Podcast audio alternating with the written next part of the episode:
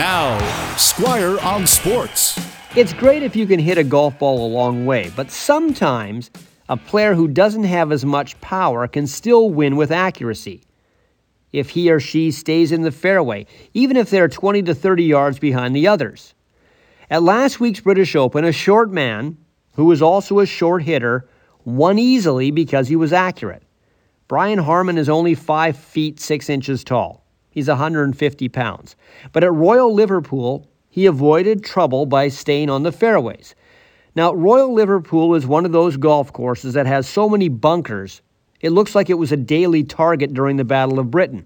In four rounds, Harman only got into three of those sand traps. In some ways, he followed the blueprint Tiger Woods laid out when he won the British Open in 2006 on the same course.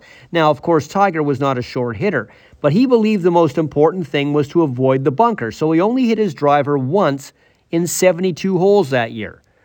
Like Harman, who relied on accuracy and good putting, overpowering the golf course wasn't necessary. He just had to get it into the right places.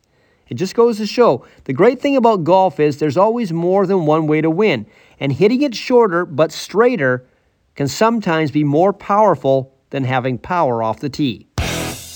Squire on Sports on 980 CKNW.